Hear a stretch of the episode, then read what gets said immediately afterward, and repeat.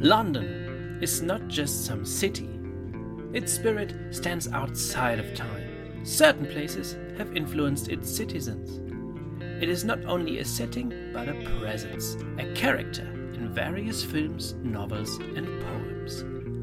My name is Philipp Röttgers, and I search for London's spirit. Follow me into a secret world. Follow me to London beyond time and place. This podcast is based on my YouTube series, Talks Beyond Time and Place. Yeah. Hello, everybody, to Talks Beyond Time and Place. Uh, my name is Philipp Röttgers, and my guest today is uh, Camila Oliveira. I think I think I pronounced it correctly. Just correct me if I was wrong. And uh, Camila is my guest today because uh, we both share an interest in William Blake, and uh, we both are prog folk heads in musical terms, and uh, we like the same kind of music. And this combination is basically the reason why uh, Camila is my guest today. And uh, Camila is a Blake researcher from Brazil, and uh, she's specialized in Blake and music. And uh, in her PhD thesis, she discusses Blake's reception in the 20th and 21st century in popular music. Um, and because of this, she has been conducting interviews with musicians inspired by Blake's works, uh, by Blake's work, sorry, for example, Bruce Dickinson of Iron Maiden, uh, Tim Blake, Gordon Giltrap, and Ed Sanders. And uh, she's also a translator. Uh, she translated the lyrics of Jethro Tull's Thick as a Brick 2, part 2, into Portuguese, and now she's working on the translation of Jerusalem, Blake's magnum opus, uh, to Portuguese. So welcome, Camila. I mentioned that you're writing your PhD on William Blake and on popular music, and I think this is an intriguing topic. So maybe you can tell me a bit why and how you you got interested in Blake, how and when this all started. Uh, first thing, I was skipping classes in the library was something very common because I studied in a technical school and I was not technical at all. I didn't like the whole, uh, you know, hard science and it was quite uh, challenging for me and I've, I've always been a literature and arts person. So it was very natural, um, very common to find me in libraries and in the school library because I was always there and not where I was supposed to be. And uh, that's how I found.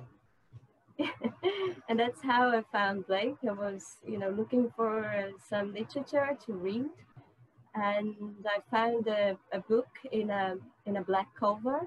I I think I have this copy here. You can show uh, it. It's a it, yes, it's a Brazilian trans uh, edition. Um, it's a bilingual edition, and you can find, you know, the original and the, the, the translation. At the time, I spoke no English. Okay. So it was um, quite challenging for me to, you know, to understand the original. And but I, I, I could perceive then some some music, some sound, even if I wasn't able to pronunciate it to understand it. But the translation helped and I was um, I was completely in love with what I found there, and that's how it's it all started, and and that's when I decided to learn English by myself. So I bought myself a dictionary, and I was wow. trying to translate it, the poems myself. Of course, it was you know the translation was awful, but that, that's how it started, and I I I left my hometown to go to Sao Paulo to study with uh, some Blake specialists there. And, you know, that's, that's the story. That's the beginning of the story. And since my undergraduate and, and postgraduate, I focused uh, on, on Blake. In the beginning, it had uh, more um, mystical approach, so to speak. So I wanted to, to read him through that sort of mystic mystical key. Mm. But afterwards, I ended up focusing on music, especially because it's also one of my greatest passions. I'm, I'm, I'm a, you know, I'm a prog head, I'm a folk rock head. So uh, I decided to combine two of my passions, and that's how I ended up uh, writing, um, you know, my master's and my PhD on on Blake on and music. I think this is a, a wonderful, uh, wonderful combination, and um, yeah, I like the I like the idea uh, very much. So so how and, and when exactly did you did you say this is going to be my PhD? Was there some some key moment where you said I'm going to write a PhD about this combination Blake and music? Well, to tell you the truth, I mm, maybe there was something, but I, I, I can't really remember something specifically. But what I can tell you is that I could see, not, uh, I was able to, to perceive somehow that in rock music, some of the things that Blake said in his poetry, in his literature, resonated uh, uh, with uh, the music I listened to. So uh, it was a very um, powerful combination, and I I could see that uh, it wasn't an accident that I yes. I like that so that kind of music, and I like Blake, and that's when I started my investigation to see you know if they if if musicians have set Blake to music and I found plenty of them and I was really amazed. I was shocked by by the number of, of, of compositions, of settings, some direct, uh, um, directly inspired by Blake, some more indirectly, but he's always there. I think his values, I think his, um, his theories, yes. if we can call them theories, they, they, you know, they're all there. Yes, yes, I agree. I was also astonished when I did a bit of, of research for our talk. I looked at, so, so who exactly incorporated his his ideas and, and in, into music or who was influenced by Blake. And I was really surprised. I mean, I, I know a lot of artists and, and musicians who are influenced by him, but I was surprised at the at the the number of musicians that I didn't know about and that I do listen to. And it's the same with me. I thought, yeah, it's, it's these ideas. This is why I like this kind of music, and this is why I like Blake and, and his his poetry, his ideas, his engravings. It, it fits together, and it's nice. It's it's it's a good Yes, for example, for example, I, I have read somewhere that you published a book on Genesis. Am I oh, yes. correct? That's, that's yes. True. But yes, just to you know to give you uh, an example of of this sort of um, presence of Blake in music in in Suppers Ready, there, there is some reference to to Jerusalem and Dido's yes. feet in ancient times. So, you know, everywhere you look, you can find something for. Uh, um, um, for example, uh, the poet and the painter casting shadows on the water, thick as a brick one. So, mm-hmm. you know, the poet and the painter. Yes. I think I think it's a reference to Blake. Though you, you can't find many uh, people who are poet and painter That's at true. once. and I think it's it's it's Blake's very case. And yeah. you could ask Ian yes. Anderson if it if it is uh, a reference to Blake. Yes, I will. I will. I heard that he's not he's not that that passionate about Blake, okay. but uh, some others some others are openly uh, openly passionate about Blake. And uh, there is a very interesting book I want to show you. Yes. This um this is a catalog of an exhibition in uh, in the U.S. and um, and this book is very nice because you can see that there's a long, very long text about uh, the influence of Blake in the counterculture uh, in in the beat generation in you know in the 60s and 70s yes. And there are lots of references to to musicians like hendrix uh, jim morrison and you know Crosby, Stills and Nash. So everybody was pretty much into Blake by then. Bob yes. Dylan himself. So there are some, you know, some subtle and some other more clear references to to his poetry. Yeah. But Bob Dylan is is was one of them, you know, of, of, of the most influenced by Blake, but he's not very keen to admit it. I yes, think. I've, I've, read that. We'll come to him in a minute. Uh, what, what's the book called? Can can you can you tell Oh, us? about it's um, it's William Blake and the Age of Aquarius. This, Oh, yes. this has been one of the most helpful books for me, and yes, I it's believe it's that. fantastic. It covers a, a lot of Okay. of, of of things. Yeah, we'll talk about the the Beat generation and and the the 60s rock movement in a minute. But you already mentioned and did those feet in in ancient time, uh, which is also, yeah, most mostly famous because it is kind of an became kind of an unofficial unofficial uh, national anthem, uh, national uh, anthem for Great Britain, at least the Hubert Parry version of the song. Uh, was this the first musical uh, interpretation of Blake, or was there one before? No, it wasn't the first. I think the first one dates uh, from uh, 1876, but there is a Blake scholar, um, Keri Davies. He Mhm. traced an, uh, an a even older one. Um, I can't remember the year exactly, but the first one registered in this book. Let me see if I can find it. It's lovely Oh, to have you in front of your library there. you can pick up. Oh yes, that's uh, the best book. place to be uh, actually. And this is Blake set to music. Oh yeah, This is a, a very very interesting book. It's a catalog with you know uh, with a list, a long list of of, of songs inspired by Blake's poems, and it's mostly classical, you know, class uh, classic music here. Mhm. So um, I, so that's when I that's where I found that the the earliest setting is from uh, 1876, but oh yeah, um, okay.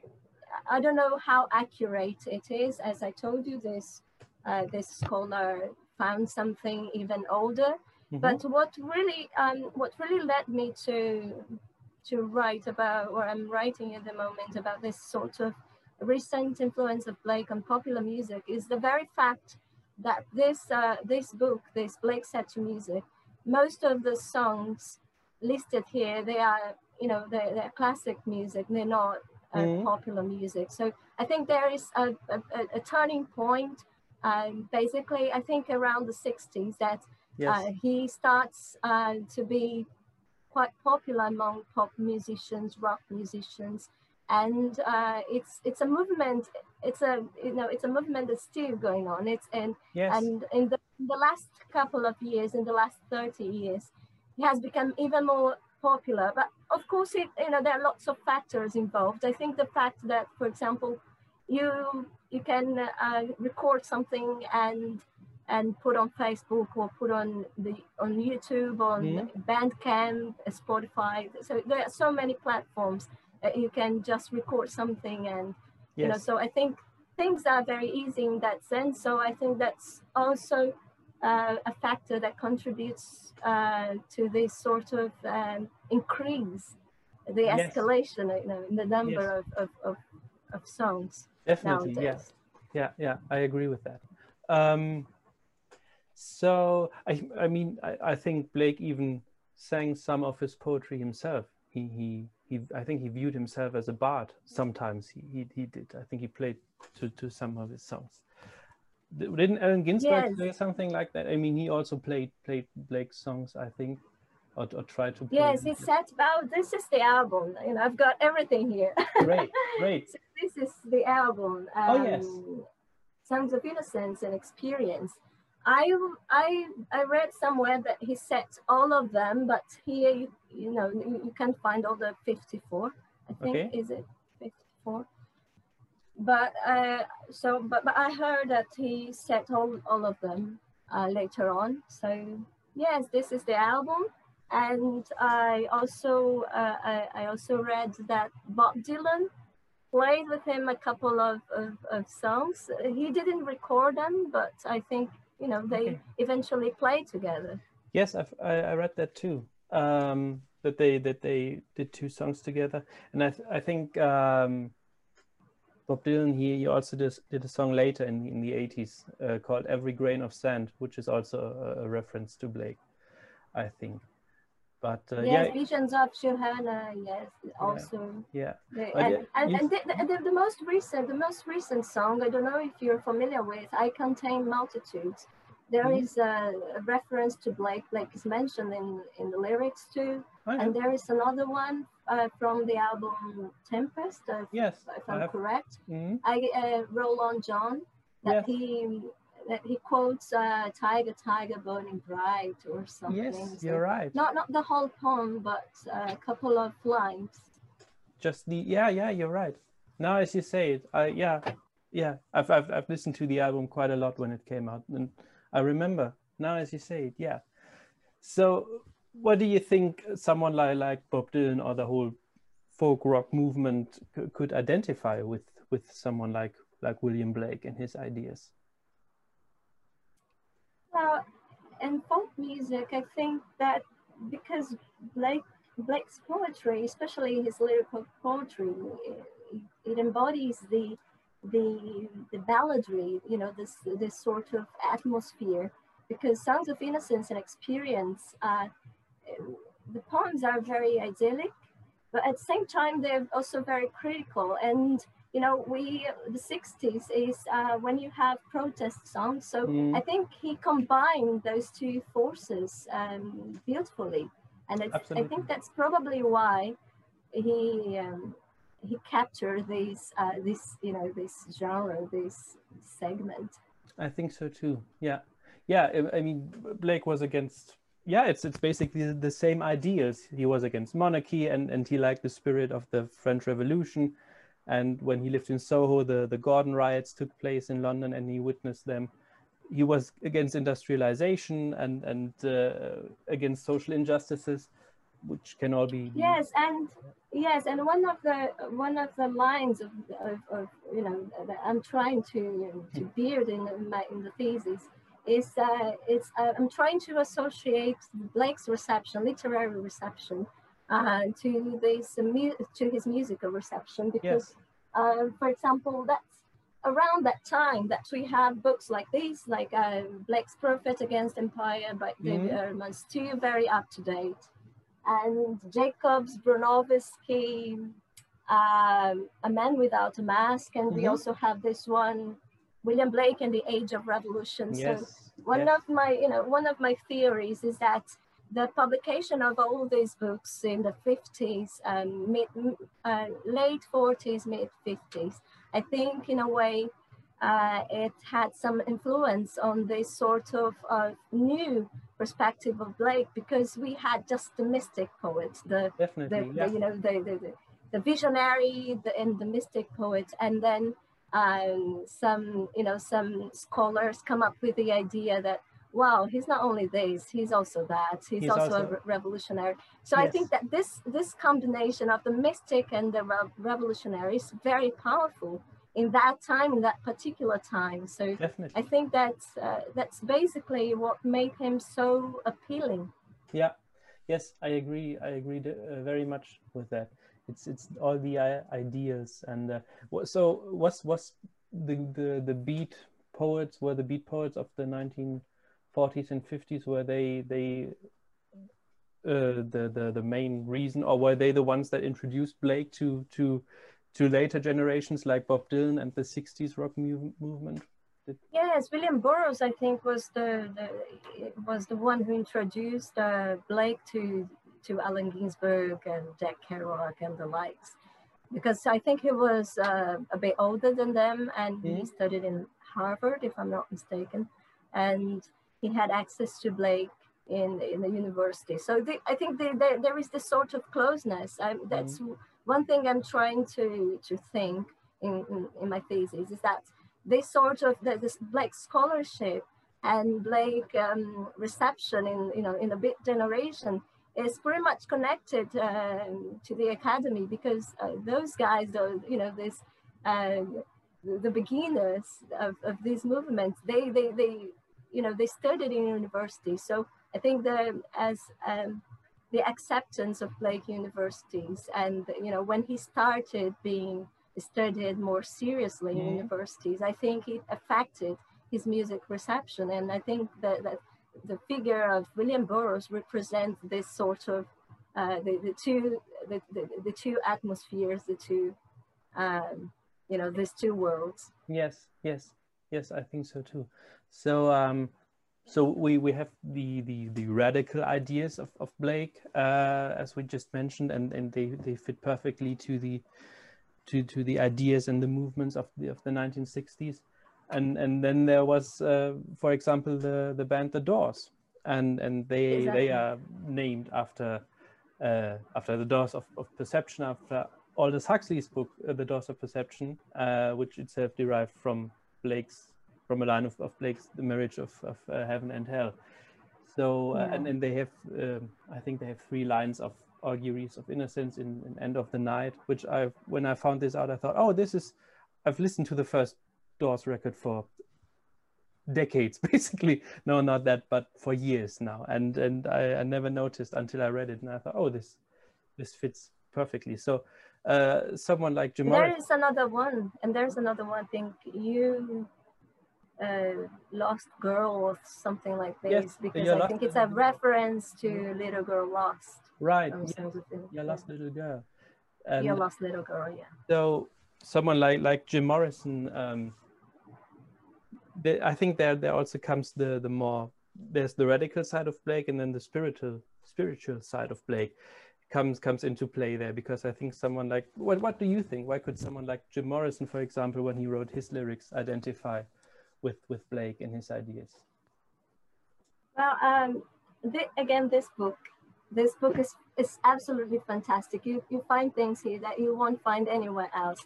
And there is an interview with um, with one of his teachers in uh, UCLA, if mm. I'm mm-hmm. not mistaken, and he enrolled in uh, a romantic studies discipline. And his, as his final essay, he he wrote about um, Swedenborg oh, yeah. and and the marriage of heaven and hell. So um, one thing that I find very interesting, and uh, I, I, think I'm I, am compro you know I'm, I'm I'm I'm seeing that in the in the interviews is that most of, of, of those guys who are very much into Blake, there's no such a thing as you know a superficial. Um, view of Blake or this sort of very um, uh, of, of, you know of, of, of these um, of this very vague idea of Blake. They, they they they read about Blake. They read biographies and they read even like academic papers and books like the ones I, I showed. So um, I was I was very struck by this, you know, by these findings and um, Patti Smith, um, Bruce Dickinson, um, Tim Blake, Gordon Giltrap, all these guys, um, too, Kris Kristofferson. Oh, yes. So yeah, so you know, all those guys, they they know Blake um, quite deeply. I I would say, you know, you can't imagine how um, how into this they are, how connected to Blake they are, and how curious they are. And that's what I really found um, fascinating because when you think of a rock star, you don't think of someone who uh, who would pick up a book on, uh, you know, on theory, on literature theory, and knows um, yes. yeah. with uh, with a bit more of detail about his involvement in, in his times, and you know, very um, detailed analysis of poetry and things like that. And you know, they, they, are, they are scholars. They're not only rock musicians, they're scholars too, in a way. And I think this is the very case of, of, of Jim Morrison because um, he, he even wrote an essay. And I, I would love to read the essay, by the way, but there, you know, it's not there in the book. But there is this interview, and I think that, um, I think again that Jim Morrison, for example, he was um, maybe he was more interested. He's he, he, he was more inclined to embrace the mystic Blake. But I think you know because rock is a, it's um, it's countercultural. So rock is uh, it's uh, it's a form of uh, you know it's a form of protest too against right. you know this sort of um, the, the systems and society how it goes and uh, and I think that it's a combination. I think what varies is the percentage, you know, is the proportion of of each. but Yes. maybe I think that uh, that uh, Jim Morrison was more more of the mystic side of Blake. I think so too. But for for Blake, I mean the the, the mystical or the spiritual and, and the radical, they they belong together for him.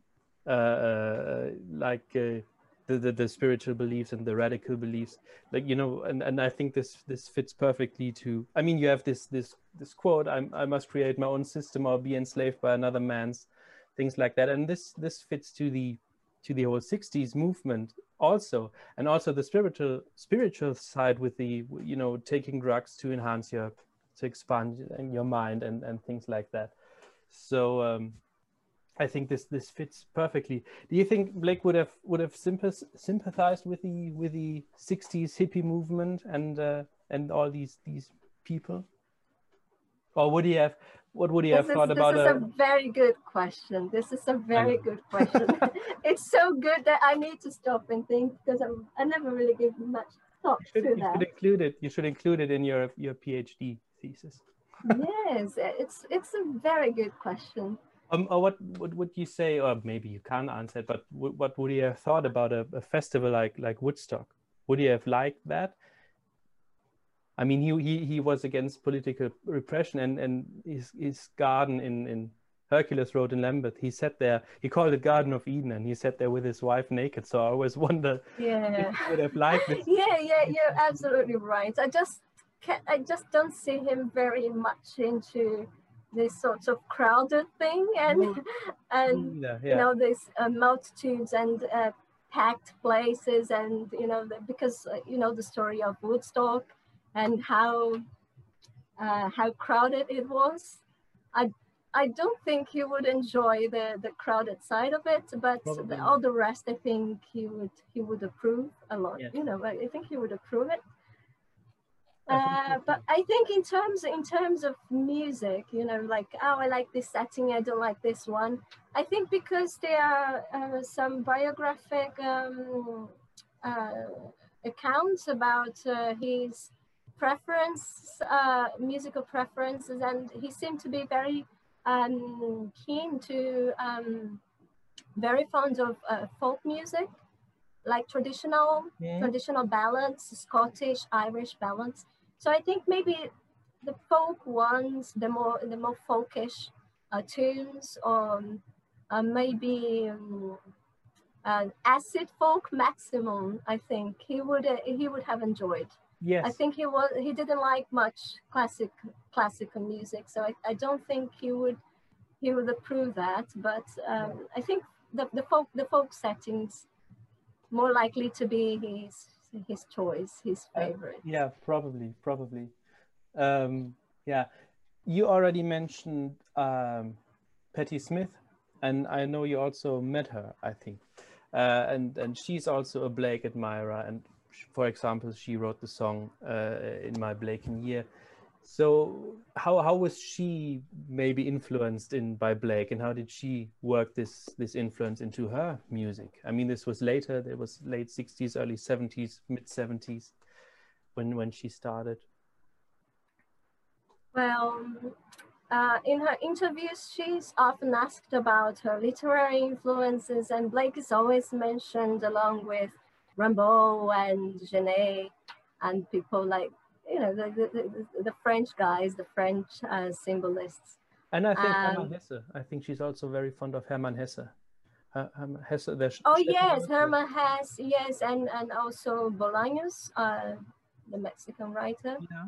and yes and uh, blake blake has been with her since her child since her childhood I, and i think she mentions that in in her books and she was familiar with blake's songs of innocence and experience at an early age and if i'm not mistaken she even held a copy back then belonged to his mom i think and uh, blake is also uh, mentioned in her memoir just kids she used to read uh, Blake's Songs of Innocence and Experience with um, uh, Robert Mapplethorpe, Mhm. who was her boyfriend. And she is very much into Blake uh, to this day. And uh, she wrote the song, as you said, uh, My Blakean Year. But she also recites or sings, if you like, um, The Tiger and uh, in her last performance in London, which I was lucky enough to, to be there and so I could attend it.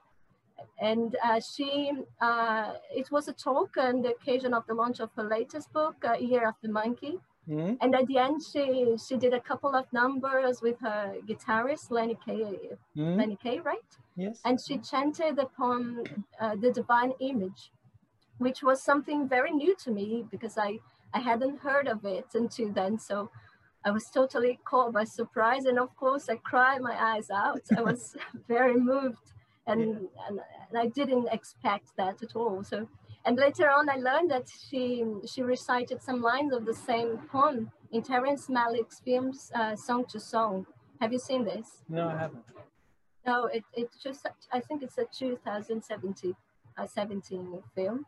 Yeah. And she seems to be captivated not only by Blake's imaginative abilities, uh, poetry and visual production, but above all by, by his engagement with social issues of his mm-hmm. time, mm -hmm. which correspond to a great extent to our current issues.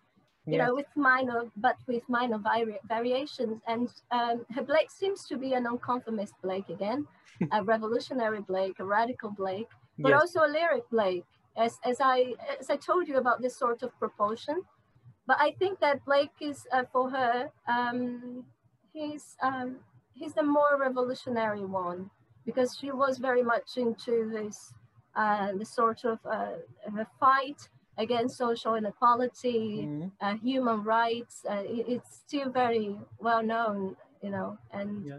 I think that he, I think that she appreciates particularly that side of Blake. Yes. But she's very much into poetry. She knows a lot. She's very knowledgeable about literature and poetry.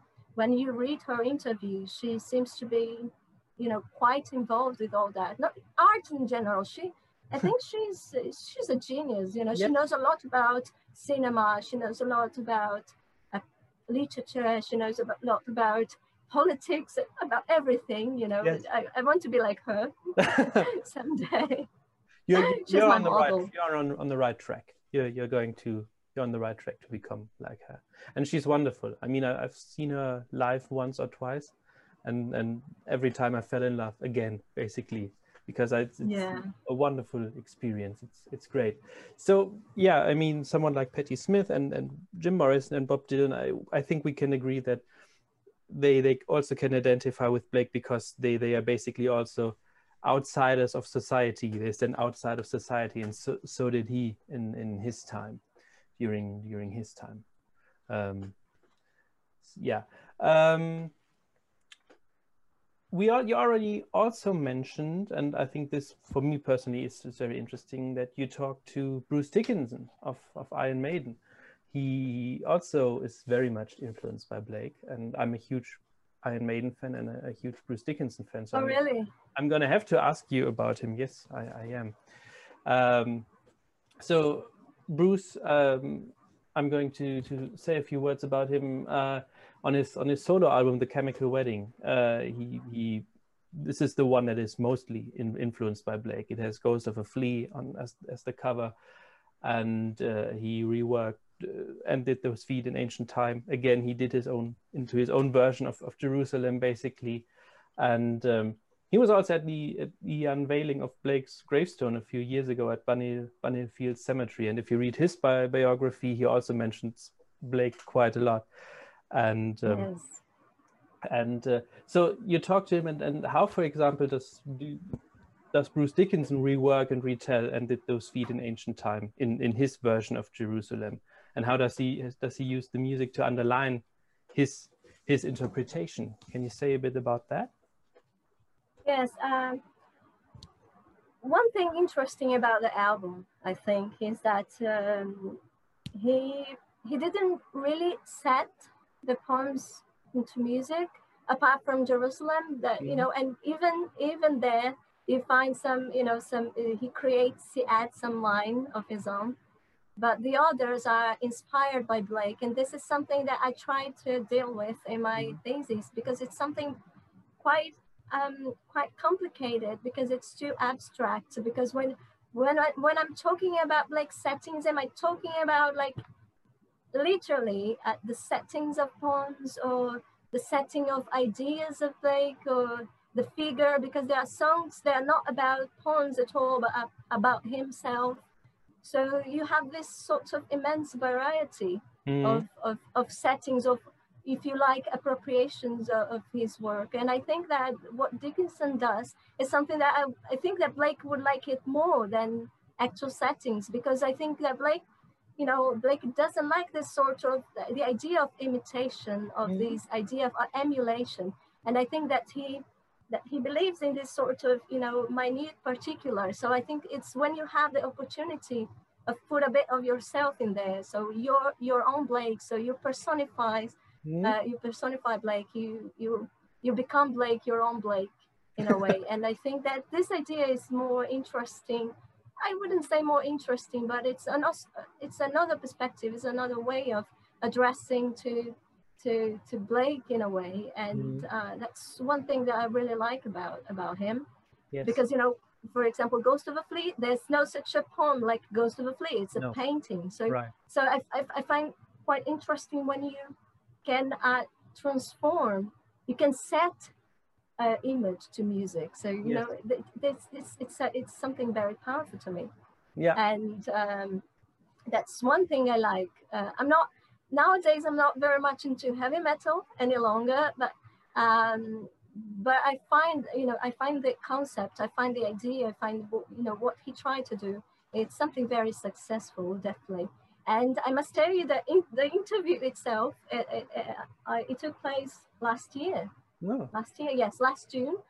And the interview could have been a great fiasco if it weren't for Bruce, because it took me a month to prepare a meticulous questionnaire full of references to his career, to previous interviews in magazines, to uh, you know books, yeah. um, his own biography. I read it, you know, I read the whole biography you know, in try, trying to create, trying to elaborate more, you know, some sort of sophisticated, sophisticated questions yes, yes. to impress. I don't know, but I, I forgot to that. save the, and I, I forgot to save the questionnaire on my tablet. Ooh. I took with me, and I found out in the interview, the file wasn't there.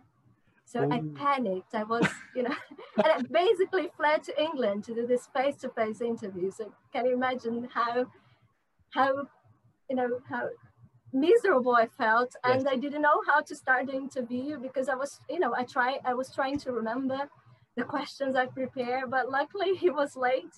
Oh. So I had a couple of minutes to get myself, you know, to, to get myself together in the first place and draft something. So I, you know, I asked, uh, I asked for a piece of paper and started uh, drafting some questions. And of course, I didn't tell him that, and I hope he won't see this video. Ah, in case, okay. please forgive me. Mr. Dickinson. Oh, I, I, I'm pretty sure he will forgive you if he if he ever sees this. yes, but it, it, it ended up being something like a stream of consciousness because I, I just let him, you know, speak his mind. So I, I let him very freely. And I think that it became something very, very surprising, something very mm-hmm. rich.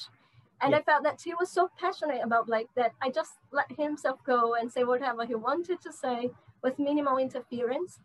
And actually, the result was more in interesting than I expected in a way. I, I must tell you, I was uh, tremendously surprised by how knowledgeable he is when it comes to Blake. And he seems mm-hmm. to be much more interested in his prophetic books than in his mm-hmm. lyrical poetry, mm-hmm. as you know, you can see in the album. Mm. And uh, he he's um, particularly interested in the amb ambiguity and the, the, complexity of figures like Los and Albion, Jerusalem, um, Thel, the Zoas. Yes. Yes, and you can find all those figures in his prophetic books, right? Yes. And uh, he, he opened the conversation. That's something very interesting. Discussing the presence of Blake in a film by Lars von Trier, uh, the house that Jack built that he had just seen um, the day before. Mm-hmm. And he starts to relate the main character to Los, one of Blake's most important yeah. important figures. And indeed, the, full, the film is full of uh, direct ref- references to Blake. And after yeah. that, he spoke of Blake's importance to him um, in a personal level.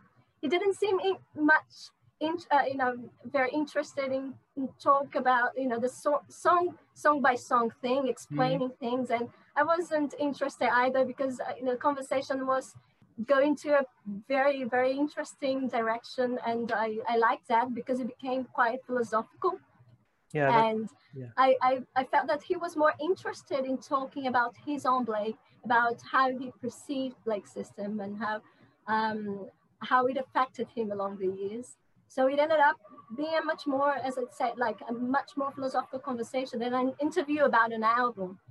And he mentioned books. He mentioned Peter Ackroyd's biography of Blake, you're probably familiar with. Oh yeah, and you know, and you could take him easily for a Blake scholar because he knows an awful lot.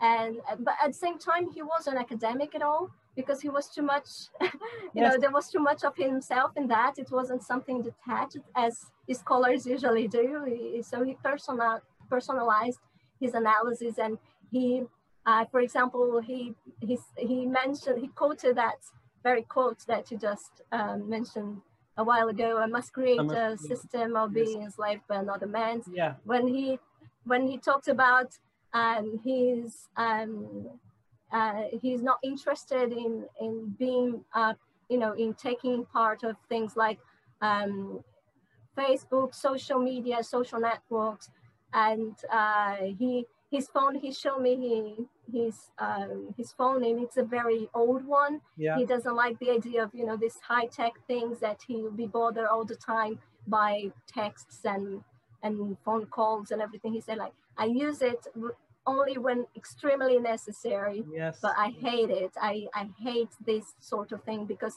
this is now the what what enslaves men. So this is the system that enslaves men nowadays. And I found it quite, you know, so He's so right. profound in a way. And He's and right. I'm, I'm and I was impressed that he being that, you know, this superstar, this super famous guy, tries to be as detached from this this sort of of, of, of digital uh, world the best he can. And I think he mentions uh, he mentioned he mentions that in the in the uh, you know in that the, the, day in the Old Street Cemetery. Yeah, yeah. He mm-hmm. I think he mentioned something like this. Yes, he also. I, I think so too. Yeah, I think this is. Uh, I when I hear something like that, I always feel a bit bad because you feel like I'm too much in it. the, I... the funny thing is, I, I, I, I personally, I really started, I started really late with all these these these things. For for years, I said, you know, I had the, the, just like him probably this old mobile phone with with just you know sending SMS and, and that's that's all, and and um, no WhatsApp, no no Facebook, no Twitter, nothing, and. Um, I, I did this until I don't know two or three years ago. So I was very you know everybody at any every time someone said about something about it, I was like no, I'm not gonna I'm not gonna participate in that. And then I started you know um, working in the media and with the media, writing for magazines, doing my own things, and and working for for for an agent agency and stuff like that. And I started doing social media for for companies. So I thought if if you want to be it's it's a bit of a two-sided thing. If you want to be part of, or if you you work with the media, you have to be kind of part of it, and then you maybe you can use it the the best way possible for for yourself. You you don't have to do everything, you know, but you can do it the the way that that suits you. But I oh sometimes I think it's a, it's a matter of balance in the yeah, end, isn't right. it? But sometimes I think maybe I should quit it all, especially when I when I hear things like that. Things like when when but you know, yeah, but, you know, but it's still, uh, you know, but still he's got a phone, so you yeah. know he's he tries to be the minimal possible, you know, the, the minimal possible, but yeah. he's not totally out of it. I think it's very difficult to be, you know, hundred percent out yeah. of it. But I think I think he's right. I think someone like like Blake would would do it the same way. He'd say, "This is the system, and I don't want to be part." Want to be part of this. Yes, it would be very counterproductive for him, yes. as it is for us. I always think of the books I should be reading instead of scrolling down. Yeah, that's true. I feel the same way. But on the other hand, we would have never would never have Yes, exactly. Yes. So, you know, the, It has and for example, the, the meetings of the Blake Society, you know, we need to, to be connected. We need to, right, yeah. you know, we need to join Zoom for this conversation. You know, Right. you're in Germany and I'm from Brazil, so I think that it's a it's a, a question of balance. I think Right. that it's um, um, you know the um, technology makes things easier, and we, sh- we we cannot deny that. I think it's Right. all a matter of balancing things. absolutely true. I absolutely agree with that. Um, and yeah, especially right now during the the, the COVID The pandemic, times yeah. during the pandemic. Yeah. Um, I also wanted to ask you. I think you you told me this uh, before, but I was interested because Bruce Dickinson he he uh, there, there's this wonderful live video with him and Ian Anderson where they play Jerusalem, and it's very very much of a folk song, and, and all the rock and metal stuff is left out. And I love I love this version because I think this is very. Uh, it almost sounds ancient. It almost sounds as if, it came from from from Blake's period. Um, yes, yes, it's a beautiful, it's a beautiful um, combination. But Right. I think they didn't record that. It's it's Am only on? YouTube and, and Yes, on, only on YouTube. It was like a not the best quality, but I think Yeah. it's wonderful nevertheless. But how I wanted to ask you how you became uh, the translator for for doing the the Portuguese version of Thick as a Brick Part Two for Ian Anderson and Jethro Tull. Wow, it's an it's a very crazy story because I was um, I was backpacking. I was um, in in, uh, in in Ireland, and you know after after a very uh, complicated breakup, I decided to travel abroad and Good choice, yeah. so, yes to, to find some time for myself and of course it was i tried to do it in a strategic way so i tried to to combine the trip to some concerts i would like to see and some of them i would never see in brazil Mhm. and uh, ian anderson um, and jethro tull they they play in brazil quite regularly Mhm. but I wasn't sure because I I've heard of uh, Martin Barre Mm. leaving the band, so I was I, I wasn't sure if I would see Thick as a Brick tour in Brazil. So I tried to you know I, I tried to make sure that I would be able to attend that concert along with Maddy Prior and uh, Gryphon and some other you know small uh, niche bands so to Mhm. speak and. Uh, ended up being quite, uh, quite, uh, I think, a quite good idea.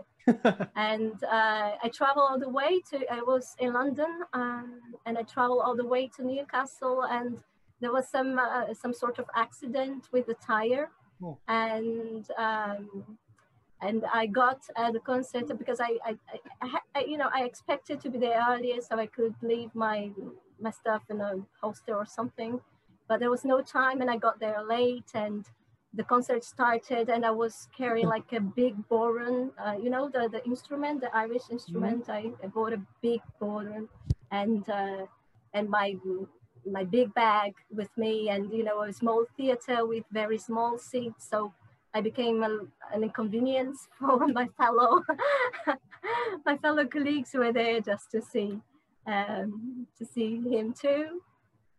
And at the end, I I did just like everybody does in the sense that I was there in the back of the theater, uh, the exit door, waiting for him to come out. And but at the time, I had no no CDs or whatever with me. But I said like I just wanted to tell him that um, um, I started playing flute, playing the flute because of him. So uh, that's all I'm going to do. and when he saw me, I was first thing I was the only the only person under under 50 there probably. Okay, yeah. and I was a woman the only woman there. And uh, of- and he was like and with a big bag. So what this alien is doing here yeah, yeah. I think that was his and that was his um, impression. And as I um, approached him to say that to say oh um just wanted to to to thank you for your music and I started playing the flute because of you. And said like what you doing here with this big bag and this big uh, and and and um, and and I was I also carry this you know this bodhrán my my left or right handed can't remember. Mhm. and said oh this is an Irish instrument. I was I, I've just been in Ireland. And we started uh, chatting a very nice conversation. And I told him that I studied literature and everything. So like oh I think I need uh, you you're exactly what I'm looking for. I need a translator for uh, I think it's a break too. Um, uh, you know, I'm uh, th- there'll be an anniversary edition um, with a big book, and I would like to to add some some translations of you know of, of, of some language, and I would like Portuguese too. And do you think you can do it? and I said, of course. Yes, of course. yes. Yeah. But of course, I wasn't a translator. my my only attempt was that one, you know, back in 2004 or five when I was trying to translate Blake, but with a dictionary. So no, you know, I had no technique. I had nothing. So I accepted the, the challenge and I we just ex- exchanged em- emails when I was um, um, you know when I was confused about some things and that's how that's how I ended up translating the, Wonderful. the, That's wonderful. A Yeah. fun thing, a fun thing that ended up in this sort of very very you know very precious collaboration for me. I'm very I'm very happy to Yes, I was very happy to do that. I, I can imagine. I mean, this is wonderful. You were at the right place at the right time. So, and and this exactly exactly and this these things are so true you know we think oh it's like it's bullshit you know it doesn't it's- it, it's it's, not like these uh, it's Yeah. uh, yes but I, Yeah. it, it works very much for me i think my life is full of this sort of um you know of lucky things uh, being the right place in the right time with the right people and but this is the most exciting life. This is the the, the best best way to to live a life. So and and how you said you were preparing a, a Portuguese translation of Jerusalem of Blake's Jerusalem. Can you tell me how how this came together? How this happened? Well, I tell you what happened, and it's pretty much uh, related to Dickinson's interview because he started, uh, you know, um, making references to all those characters uh, from his uh, from Blake's prophetic books, and I was, you know, oh my goodness, yes, it sounds amazing, but I've got no idea whatsoever what he's talking about, and I was like, oh yes, I agree, and but I- didn't understand a thing. Mhm. Um, and I said, like, I think um, I'll be, I'll be better start reading those those books. Am I a Blakean or not?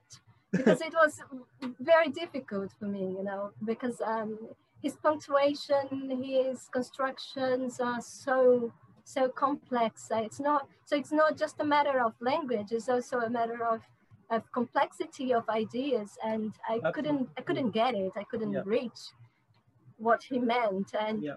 I think it's I even- think that translating it, translating it could be a you know the perfect op- opportunity because you know you you need to to read the line a thousand times to translate it you know to get the idea and um, to you know to translate it with some accuracy so um, it ended up, uh, it, it started as um, a hobby or like um, in my spare time, my free time, I, uh, I'll do this. But I became completely obsessed with the text, and I started uh, uh, with the last book. So you see um, the same characters, you see like the beginning of the story um, in previous books. So it, it, it became even more difficult for me to translate it because I had no access Yeah. to the other text. So I wasn't that familiar with the previous text. So it was just crazy for me to start, you know, like the other way around. So start from the end, not start from the beginning.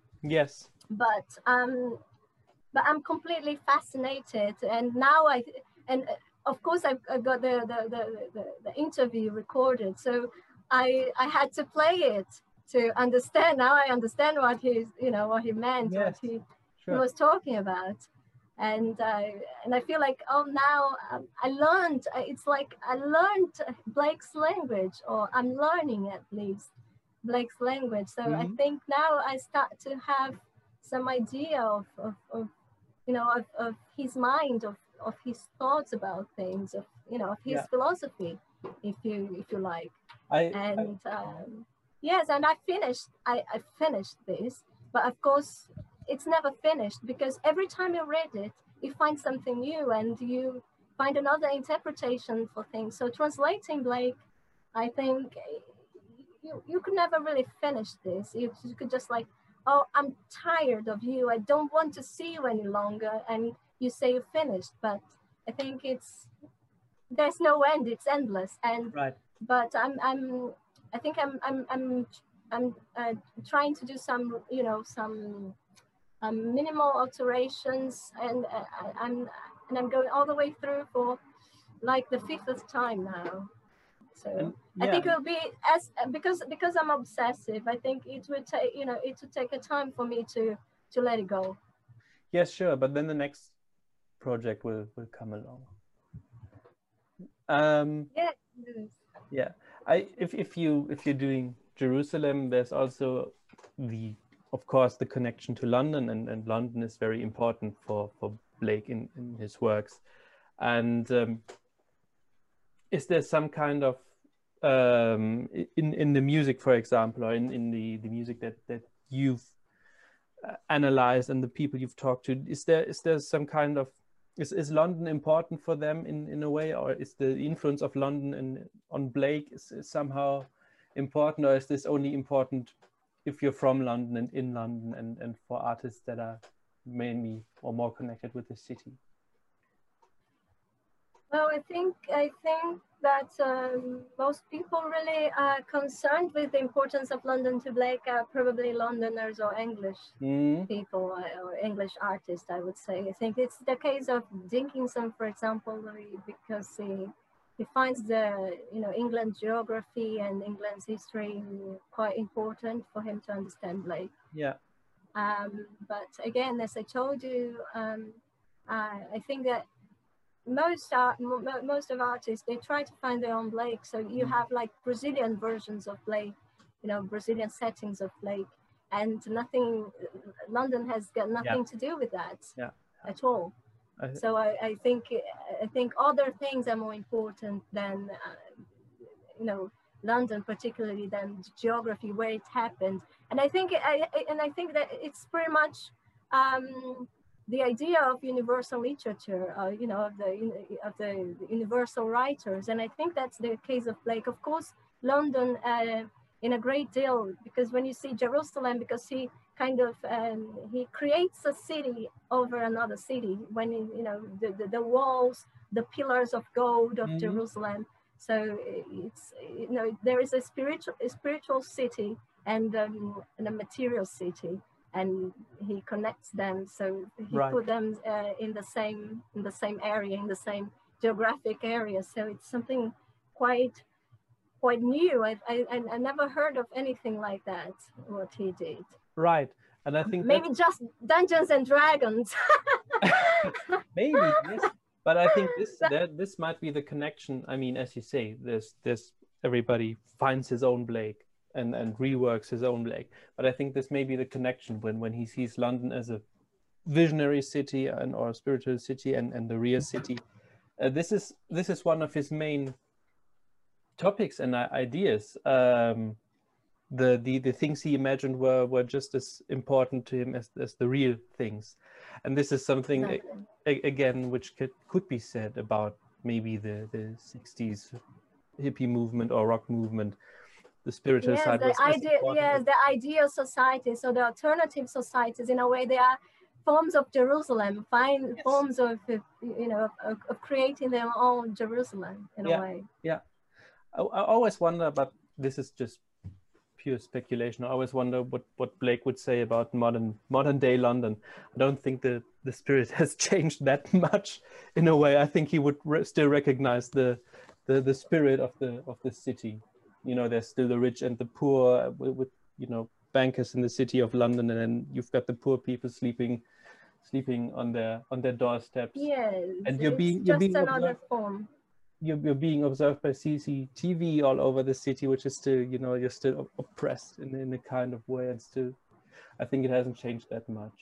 And uh, yes, it's just like a, a, modern, a modern London, but still the same, you know, the, the, the same old problems, but right. with the new, with a new face. Right, the, the spirit's still there. I think he would still recognize the the the, yeah. the, the London of his day and the spirit of, of his day. So, uh, and one thing, yeah, uh, yes, just one thing to to say uh, before you go on is uh, is that uh, one thing that I find uh, quite. Mm, I, I don't I don't know if I quite understood it uh, uh, because he he he gives some sort of uh, he attributes uh, masculine or feminine qualities yes. to places too. So because you know Jerusalem is a woman and London is a man. So when when he needs to use like an article to when he refers to London, it's not like it. It's not like a mm. neutral. It's a he. Yeah. And uh, some countries are like feminine, like Erin, which is who's uh, Ireland, who stands for, for Ireland, so it's a woman, and mm. London is a man. I find, you know, I would like to understand. I, I, I would love to read something, you know, some analysis about uh, about it because um, so he sees London as like a masculine force, it's a masculine spirit because you know things for him they they they they, they have like they have a soul. So yeah. cities also have a soul, have a have qualities, um, mm. and uh, I find it quite intriguing that, that he finds London, that finds that London is a man or is maybe, masculine. Maybe someone who's watching this can can provide an answer. oh please. but uh, yeah, I think I think it's uh, the, there is such a thing. I have, I read this when I when I uh, wrote my book when I did the research, but it's too far away now. Um, I mean, there is something like you know the pla places have uh, the, there's female places and there there are male places. There is this this theory and this idea, and what I find interesting is that you say Blake, for him London is a is a is a man.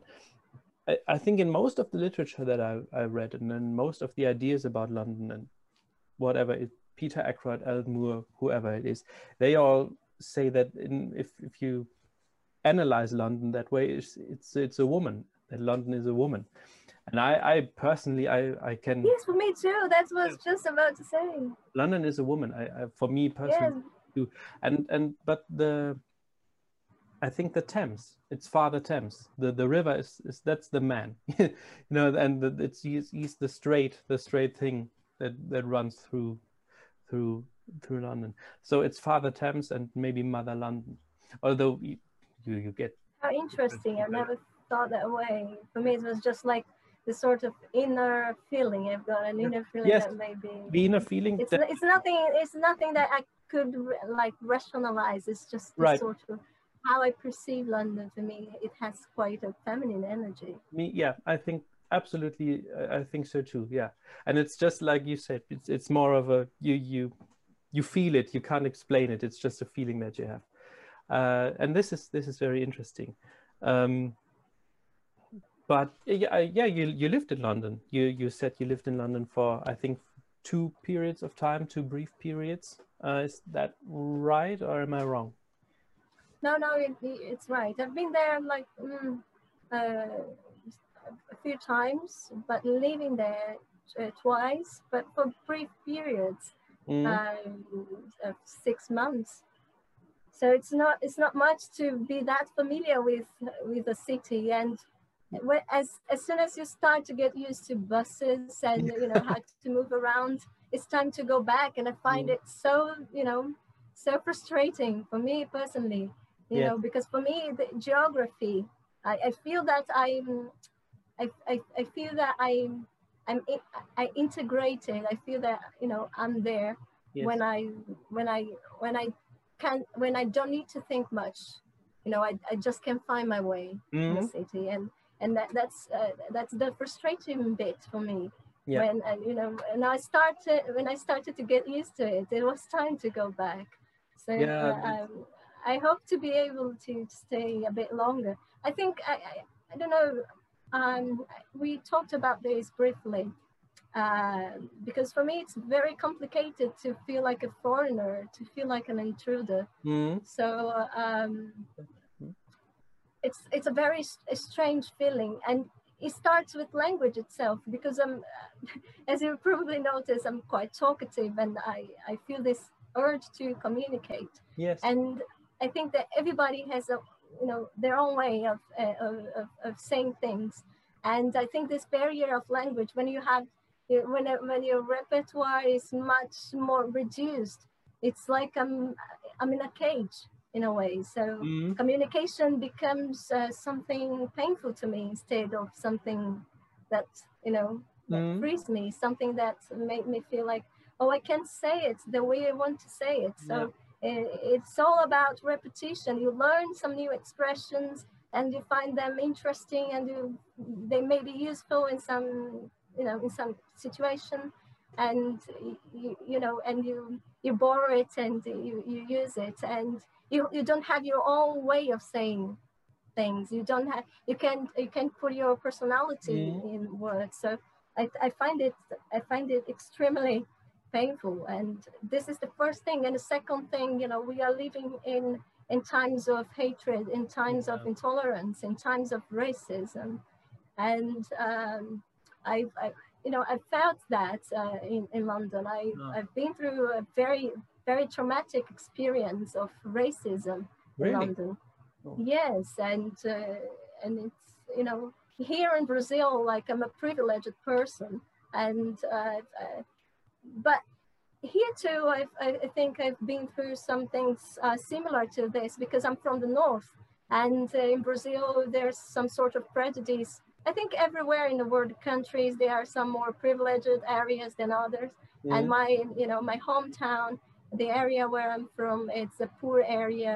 And in terms of education you you can find the best opportunity. So i've i've in a way i'm also a foreigner here. But i Mhm. think that when you're abroad i think the the, the- the language thing makes things even more uh, painful Yes. so i don't know if i would be able to live abroad forever for me it's very it's Yeah. very uh, it's very important to feel at home and i although I love, I desperately love London. I love uh, so many things about London and um, music and everything. I don't, it- you know, I, and I have no uh, no explanation for this because it's it's not like oh, it's my, it's your parents' heritage. It's something that you know you learn to like, but it was something quite um, on my own. You know, Mhm. something that developed on my own, and I can't explain and you start thinking of these things oh it comes from previous lives i don't know it's just colonization cultural colonization and deal with that don't romanticize things is you know we live in an english dominated world so it's just uh, something caught in this trap I, I don't know. It's I- something. It's very hard to explain that, and uh, I try to romanticize, but I know that's it's a bit deeper than that. You know, do too. why why do I know nothing about um, you know about um, Guatemala, and I do know a lot about about English culture. So it's Right. not just something that I I was looking uh, for, but something that is brought to me. You know, this sort of the the, the capital capitalism and imperialism in culture as well.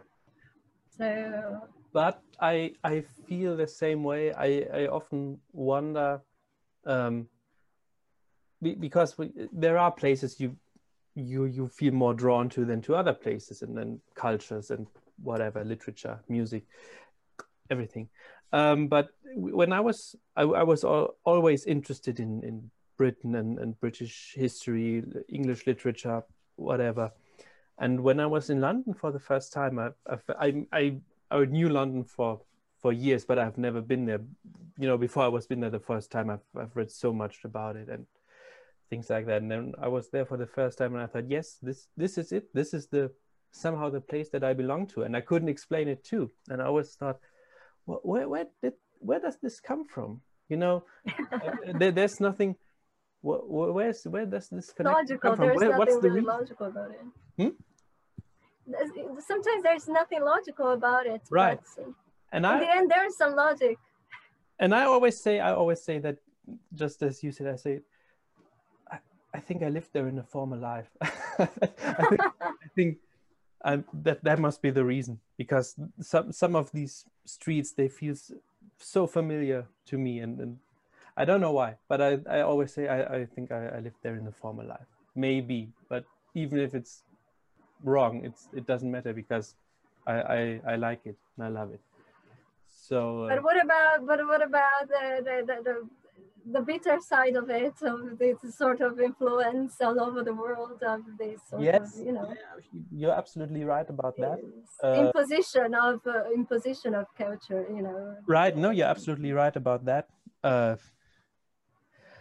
I I don't know. I think it's it's it's there. There's but not. In, in, in Germany, is it common that people are drawn to you know to like English culture and language and? It, I don't know. We do have we do have. Uh, funnily enough, we're we're very keen for of on on British crime fiction and British crime TV series. They're all over German TV. Uh, I see. But I there, there's not that much of it. I mean, we're we're quite close to one country is quite close to to the other in, in terms of geography. Uh, maybe that's one of the reasons. I think yeah, I think that the Germany is and and Britain they they although they they don't really. I, it's hard, hard to say that. Uh, there there is a kind of they they like we like Britain but I don't think the, the, the people like each other. You know what I mean? I think there's there's something like I know oh, exactly oh, what those you mean. Germans, yeah. oh those those Britons. You know, they there's there's this maybe some sort of um, of, of sore from the war. Maybe, uh, but this is a very European thing. This is, uh, you know, ah, those Britons are the, those French people, and, and they say, ah, the bloody Germans, and this is I think this is a very European thing because we are all we're all so close to each other, and and we have this. Yes, and uh, and very close in power as well. So you know, right. Germany is also economically a very one of the leaders of uh, probably the leader of European Union along yes, with France. So yes, I think there is this tension with you know the Brexit proves it in a way. Yes, yes, uh, definitely true. Yeah. Uh, we'll we'll see where that goes, where where Brexit uh, goes. Um, so um, so being in London was not an, an entirely positive experience for you, uh, but I I think I understand that. Yeah. No, but you know, uh, um, average it was. Uh, I would love to go back at some point, and I would love to stay longer. It's.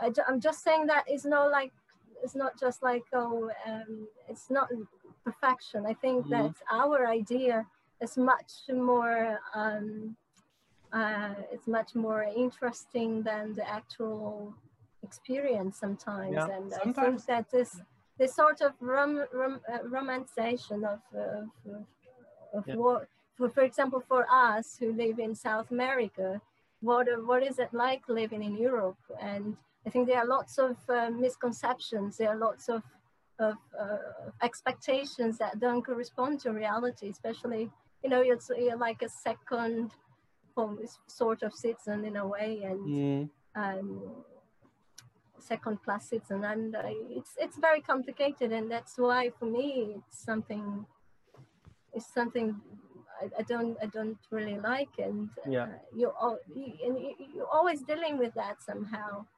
yeah. you know you, it's something very subtle it's not something that it's you know it's very clear but if you if you're a bit like sensitive and you can you can you can feel it. Yes yes. You do you have a favorite place in london when when you were there? Is there something like a favorite place?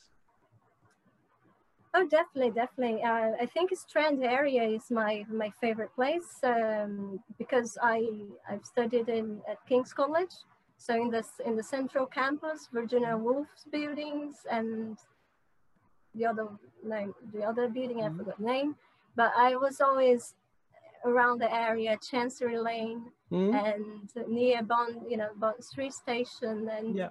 I love the area and, you know, the, the, the buildings and um, courts of justice. Um, yeah, that's uh... very, very beautiful building. And it, you know, you could walk uh, to uh, Waterloo and the Waterloo Bridge, and you you know just like a stone throw from uh, to from um, to South Bank Center, and I could you know I was able Yeah. to see lots of interesting concerts there, Yes. and there's- so you know it's a very lively place, a very lively area, and uh, and you see like the old and the new there, That's and it's uh, yes, and uh, there are many places very dear to me. Delaunay Cafe. Um, uh, what else? Um, the, the you know walking along uh, Waterloo Bridge, um, it, it gives you a very very interesting feeling. That's true. Um, you know to walk by the Thames and um yeah, it's very very very interesting area. It's the most um, uh, is the area that reminds me of, of uh, the, the, when I think of London, I think of, of Strand area, Hmm? Yeah. Strand Street. Have Have you ever been to one of the Blake locations in in London to to his grave or to to one of his in the buildings in in Hercules Road where he lived? Did you ever visit these places? Yes, yes, definitely. Uh, Fountain Court, uh, Hercules bu- buildings. Uh, I think all, all of the places he lived. I, I think I've been all of them. Yeah. and I had the you know the fabulous opportunity of uh, his um, on his birthday last year. There was um, um, a meeting, a reunion, and uh, the Blake Society in in his house in South Molton Street, yeah. and I had the opportunity of go upstairs, so I was there where This he lived, and and I think that it was one of the most remarkable experiences for me, and Yeah. um, I so- understand. and uh, Jimi Hendrix lived like a, a few a few meters away from, from his house. He lived in the same house that Handel lived. Right. don't Yeah, I love these. familiar with that. there's the yes, they're very close to each other. yes, and the, in this book, I'm uh, you know this this pink book. There's um, the author um, writes about uh, some songs, um, "Wind Cries Mary," "Voodoo Yeah. Child," that um, there are references uh, to to Blake and probably uh, the fact that they lived close to each other. That, of course, in different times, but he probably passed through, you know, his door and he saw his name or something, and that might. Maybe it was maybe the place Yes. the place uh, influenced both of them. Maybe that's again the thing about places that influence the people that live there. Maybe Yes. uh, yeah. So um, yes, thank you very much, Camila. We've come to the end. Uh, Oh, no more questions, Thank you. and we've talked quite a long time. Um, Oh, yes. I think it was- Sorry about I talk too much. No, it was, it was fine. It was very, very, very nice, and and uh, I really like that. Um, I wish you all the best with your PhD, and I hope Thank that you very much. I hope that we can read it someday. Let me know. Let us know when it's. Yes, um, yes, it's it's it's been written in Portuguese, but you know, let, let us see how things go. But Uh, yeah, I, I- I because people write uh, people write you know the, the theses long long they take a long time writing theses that nobody reads so I, I I'm really trying to do something that um, can you know can be read uh, later on I don't know but I think that's something that I will because for me it's not just you know it's not for it's not for a title. It's not for you know to be called like a PhD, a doctor. No. You know, I'm not interested in any of that. For me, it's just like to to produce something out of my passion because I, I think it's completely moved by passion. right. this- Yeah, form.